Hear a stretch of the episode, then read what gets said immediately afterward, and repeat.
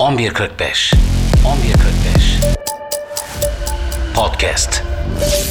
Podcast Ajansı Merhabalar, 11.45'e hoş geldiniz. Ben Yusuf. Bugün size İtalya Başbakan Yardımcısı ve Dışişleri Bakanı Antonio Tajani'nin gündeme getirdiği Avrupa ve AB ordusu fikrinden bahsedeceğim.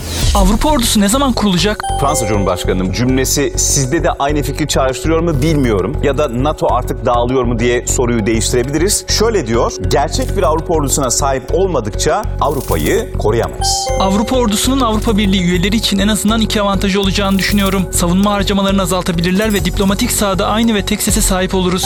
Avrupa Birliği'nde bölgesel tehditlere karşı NATO'dan bağımsız olarak artık kendi ordusunun gerekliliği konuşulmaya başladı. Avrupa Birliği NATO'dan bağımsız ortak bir ordu kuracak mı henüz bilinmiyor. İşler göründüğü kadar basit değil. Öncelikle tek bir orduya sahip olmak için üye ülkelerin ortak bir dış politika sürdürmesi gerekiyor. Avrupa ordusu fikri ne kadar gerçekçi?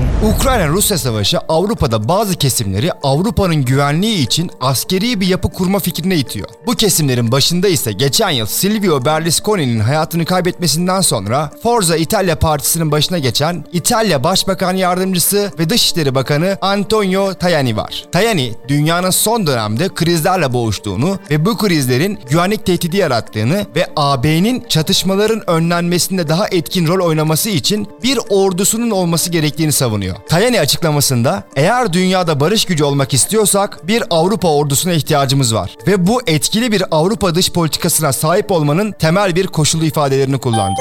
Tajani'ye göre Avrupa Birliği vatandaşları sadece var olan bir yapıyla Avrupa Birliği ile korunabilir ve bu birliğin de bir orduya ihtiyacı var. Aslında Tajani gibi liderlerin bu çıkışları Avrupa'daki NATO ülkelerinin Amerika'nın bir şeyleri diktetmesinden sıkıldığı anlamına geliyor. Hatırlarsınız Trump döneminde Amerika NATO'ya karşı olumsuz bir cephe almıştı. Ama ironik bir şekilde de NATO'yu eleştiren Avrupa ülkelerini eleştirmişti. Trump bununla da kalmayıp Avrupa ülkelerinin Amerika'ya ihtiyacı olduğunu çok aşağılayıcı ifadelerle dile getiriyordu. Mesela benim aklıma gelen en net aşağılama olayı Trump'ın Macron'u aşağıladığı o tweetti. Trump Macron'un Trump hükümetine karşı olumsuz tavırlarından sonra Emmanuel Macron ABD, Çin ve Rusya'ya karşı Avrupa'yı korumak için Avrupa'ya kendi ordusunu kurmayı öneriyor. Ama 1. ve 2. Dünya Savaşlarında Fransa Almanya'daydı ve bu Fransa için nasıl sonuç verdi? Amerika gelmeden önce Paris'te Almanca öğrenmeye başlıyorlardı. Bu tweette Macron'u inanılmaz bir şekilde aşağılamıştı. Trump Avrupa ülkelerini askeri harcamalara yönlendirmişti. Avrupa Birliği ülkeleri de bu süreçten sonra savunma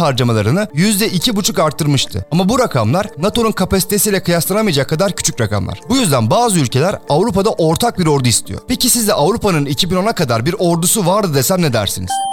Western European Union yani Batı Avrupa Birliği adında askeri bir yapı vardı eskiden Avrupa'da. İkinci Dünya Savaşı'ndan sonra 1947'de Fransa ve İngiltere Sovyetlere karşı Dunkirk Dostluk Anlaşması'nı imzalıyor. 1948 yılında Dunkirk Anlaşması'nın uzantısı olarak Brüksel Anlaşması imzalanıyor ve Belçika, Fransa, Lüksemburg, Hollanda ve Birleşik Krallık bu anlaşmayı imzalayarak Batı Avrupa Birliği adında bir uluslararası örgüt ve askeri ittifak oluşturuyor. Soğuk Savaş döneminde ve sonrasında Hürmüz Boğazı'ndan Kosova'ya 7 aktif askeri operasyonu bulunan Batı Avrupa Birliği 2010'da Lizbon Anlaşması ile Avrupa Birliği'nin resmi olarak kurulmasından sonra yetki ve görevlerini Avrupa Birliği'ne aktarmıştı. Belçika, Fransa, Birleşik Krallık, Batı Almanya ki daha sonrasında Berlin Duvarı'nın yıkılmasından sonra bütün Almanya, İtalya, Yunanistan, Portekiz, İspanya ve Lüksemburg'un üye olduğu bu örgütün 6 tane de ortak üye devleti vardı. Bu ortak üye devletlerden biri de Türkiye'ydi. Ortak üye devlet statüsünde olan Polonya, Çek Cumhuriyeti ve Macaristan daha sonra Avrupa Birliği'ne üye olmuşlardı. Bu askeri yapının ne kadar etkili olup olmadığı tartışılır ama ortada bir ordu vardı. Bu yüzden Tajani gibi isimlerin Avrupa ordusu fikirleri hayata geçirilebilecek fikirler aslında. Belki Avrupa'nın şu anki konumuyla bu çok zor fakat tarihte bunun örneği var. Hatta kağıt üzerinde de olsa Avrupa Birliği'nin askeri bir statüsü de var aslında. Bakalım ilerleyen günlerde Avrupa Birliği devletleri bu konuyla ilgili adımlar atabilecekler. Peki siz Avrupa ordusu hakkında ne düşünüyorsunuz? Bir sonraki podcast'te GDH'da görüşmek üzere. 11.45 11.45 Podcast. Podcast Ajansı